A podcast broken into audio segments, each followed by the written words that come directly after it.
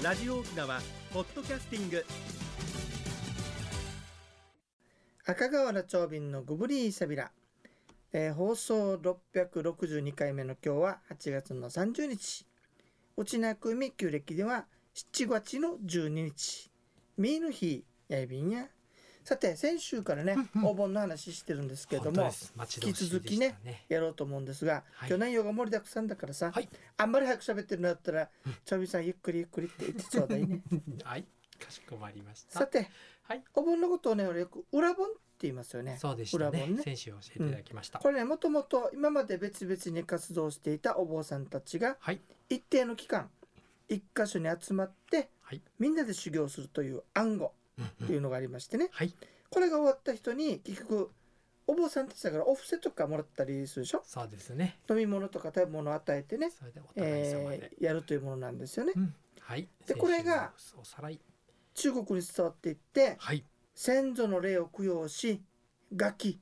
楽器あのお腹がね太ってて、あっこりしてる。のいつもねお腹空かしているガキね、うんうんうん。それから無縁仏はい、ね。残念ながら、うん。まあ、そういったことを慰めるというのがはい、来てるそうです。うんうん。これに儒教の教えのねはい、親孝行の孝が加わってできたのが裏盆だそうですね、いい行事ですよね、うん。はい。でね裏盆教っていうのがありましてね。はい。昔木蓮上人っていうお坊さんがはい。神通力で亡くなったお母さんを見てみますとねはいはい。ガキ界に落ちていてはい。もう骨と皮ばかりになっていてかわいそうだなということで、うんうん。食べ物を落とすんだけれども途中で燃えてなくなってしまうわけね。はいでそのことをうん。うんお釈迦様に話しすると7月15日の暗号の日に先祖父母さらには薬難中の者幸いになっている人、うんうん。食べ物飲み物ない人のために食事布団ろうそくなどを備えて多くの僧たちに供養をさせなさい。修行明けの僧たちと一緒に食事をし供養をしたならば父母はい。遠い先祖うん。親族も苦しみから逃れることができるよとおっしゃったもんですから、はい。そのようにしたら木蓮上人のお母さんは成仏したということで、はい。えーじゃあ木蓮上人はこれからは7月15日に裏盆へと行って、あの今みたいにねどうえっと行うようになったそうです。でこの物語さはい。今縮めて言ってるんだけれども、ええええ先週の本来はね難しい言葉もあって、はい。こっちなんちゅうのやつと親しみがなかったわけさ。あそうですか、そこで長くしたもんですからはい。うちな風にまず焼き直したのが、うん。ママウヤ念仏というものであるわけ。ママウヤね。の念仏とというのがあるわけ。はい。でこれにこの話はこんなになっていてね。はい。えっ、とどういうもんでしょこんな話です。う、うん。5歳の頃に母を失って7つの年に思い出して国々を探して歩いたけれども私の母親は一人もいないと。うん。ででここまでをあのチュンジュン流りで歌ってるわけね。うんうんうん。でその後オフのシーンでやったもんですからはい。呼び止めて事情を話してどうかお母さんに会わせてくださいって言うんだけれども、ん。あなたのお母さんには簡単に会えないよ。7月の七夕の中のとかになるとうんうん。あの世の門が開くので竹の管をたくさん集めてはい。面白いよ、左の袖で顔を隠してはい。右の袖で押し払って管を通して一目拝んだらお母さんが見えるよと。へさあなんでお母さんこんなとこいるんですかって言ったらお母さんははい。なんであなたはここに来たのかと。言うでしょうね。ねそうするとこの頃ねお父さんが5歳と結婚したんだけれども、うんうんうん。私とママ母は仲が良くないので、お母さん一緒に行きましょう。息子さんなんでそんなこと言うのかお前だけでも世継ぎとして産んだのだ。お料理には水を備えてくれよ。蝶々が飛んできたらお母さんと思いなさいよ。ここれハーベルが飛んできたらあの世の証拠というのはここから来てるね。はい。それからトンボが出てきたら受け取らせてうん。トンボになってきて受け取りましょう。んうというのがママ親任仏というのの概略です。はい。この話を長いからはい。内な口直してはい。さらに三振のしたのがチュンジュン流りっていうのが先週のお話のでしたね。まとめになりました。うん。それでは次のコーナーです。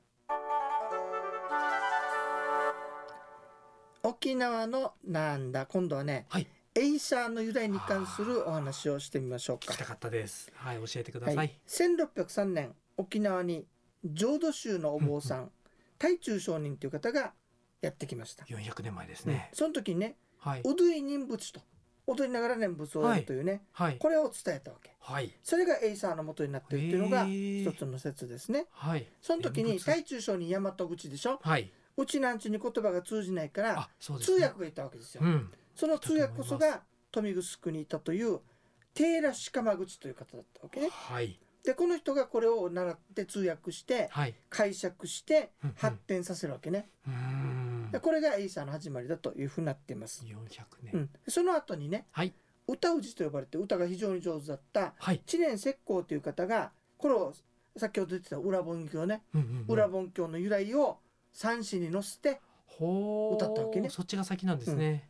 そしてそれが、えー庶民に伝わって、はいより分かりやすくなっていったと、うんうん。実はその頃はねはい。あのー念仏者と言いまして念仏する専門がいたわけね方がいてるんですこのね。人たちがエイサーをやっていたわけでもともとまあ踊りながらっていうことですよね。でそれをね結局できなくあのたまに読んでやっていたんだけども、はい。遠隔地の人たちはできないから、うん見て習ってそれが現在残ってるということになっているようですね。民間まで広まっていったんですね。次が面白いさ、はい小吉さん。なんでしょエイサーっていうのはエイサーをなんかねって話になってくるんだけどね。う。そう言われてみればわかんないですね。エはいサおもろと言いましてね、はあはあ。歴史を動かした人物、うん。それから当時の社会で有名になった事件、はい。そういったものを歌ったのがエサおもろというのがあるわけ。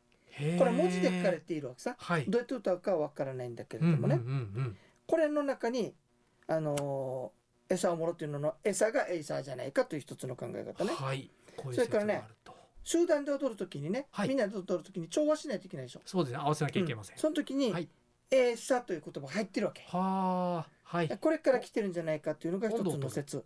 だからこれ宜保先生あたりはこれ否定してはいるね。うん。でこれがエイサー、エイサー、ヒアルがエイサーになっていったんじゃないかというお話。そうだからですね。エサオモロというのから来てるんじゃないかっていう話ね。エサオモロ。そして考えたらさ、ここから先ちょっとちょーびん説入るよ。なんでしょクーダーカーって言うんでしょ？クはいーダーカーまんじゅう数が、う。うんあれさ。訳したらさ、はい。久高のまんじゅう数という人がはい。新しい奥さん探したそうだよって。ええ今日の話はあ面白いねですね。はい。ね。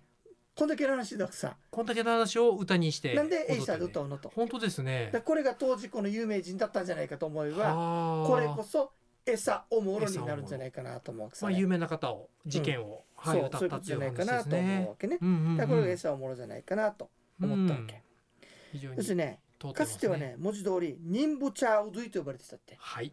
念仏茶の踊りね。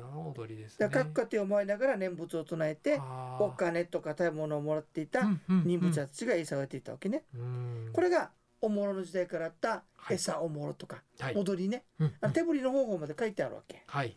そういったものと交わりながら、さらに三振の伴奏がついていって、うん現代のエイサーになっていったんじゃないかというのが説です。うん。だから元々共通しているのは仏教、はい。ね、念仏踊りから来てるんじゃないかというのは共通しているようですね。はい。餌をもろって言ったからさ、ええ。等身同意ってあるでしょ、はい、あね。あれもさ等身同意といっても、はい。みんながねあの珍しい船だから走っていくのに、ゆっくり歩いていったのは、うん。セラハのじいさんだよっていう歌でしょ、この人にもエピソードがあるから、はい。ということはこれも当時の有名な人物を歌った餌おもろに相当するんじゃねえかねと長瓶は考えているわけではい。した。そう言われると。というわけでエイサーに関する諸説お届けいたしました。うん次のコーナーです。一に運動二にメモリン私が私であるためにメモリン一に運動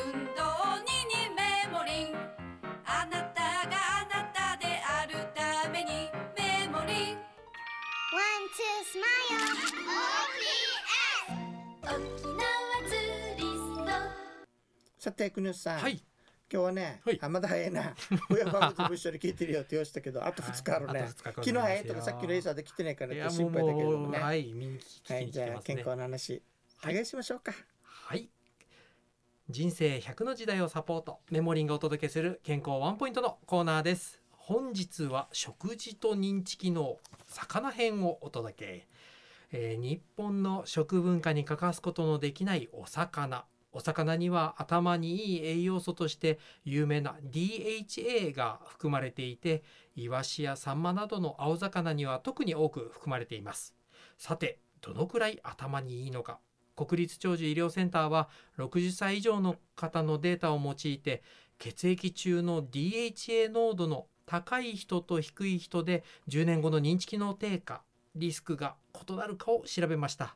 結果 DHA の血中濃度が高い方は約6倍も認知機能の低下リスクが低くなりました。なりにくいんですね。低くなりにくくなりました。焼き魚お寿司お刺身好きな形でいいので旬な魚季節の味覚を楽しみながら認知機能低下が予防できたらいいですね。はい以上メモリンがお届けする本日の健康情報でした。はい、クレさんありがとうございました。魚好きなんだけどさ、はい。焼いたのほ骨取るのがめんどくさいからなかなか食べないんだけど。そういう方はもうぜひお刺身で、ね、はい。あれかね、ほらよくあの、な光り物っていうの、はい光りあれを物食べなさいって言うんだけど、それはやっぱり違うんですか？あの青いものだとこれがよくより多く入っていると言われてますけどそうじゃないものマグロとかでも、ね。はい、好きなものを食べるのがいいと思います。あそうなんですね、はいありがとうございあました。りがとうございます。だってクレさん実ははいよ、、ええ ちょっと申し訳ないんだけどさ、なんでしょう？次曲に行くって言ったんだけど、あはい、大急ぎでよあ。もう一つ、はいあと一つ話したい話があるから、お盆スペシャルです1ね。分ぐらいでやりましょうね。はいエイサーシンカっていうのがいるでしょ？はい、これは何者かっていうお話ね。ぜひぜひ教えてください。あの仏壇の下に、あの食べ物とは別にね、はい、民抜くと呼ばれるんだけど、はい、芋とか野菜のくず、はい、米の粉といったものを、うんうんえー置くんですね。はい。これはね、さっき言った無縁仏ですよ。無縁仏のために置いておくものだわけね。うんうんあんたたちはこれ食べなさいよってことを置いておくわけ。いやないで。それがね、うんじゃあウークイ終わった日に、はい、えー門の外にあ 入り口のところに置くわけね。置きます。置かれてるの見ます置いてるわけねですよ。はい、そうするとさ、はい、じゃあ置かれてるわけだから、はい。これを取りに来る人がいるわけですよ。そ結局。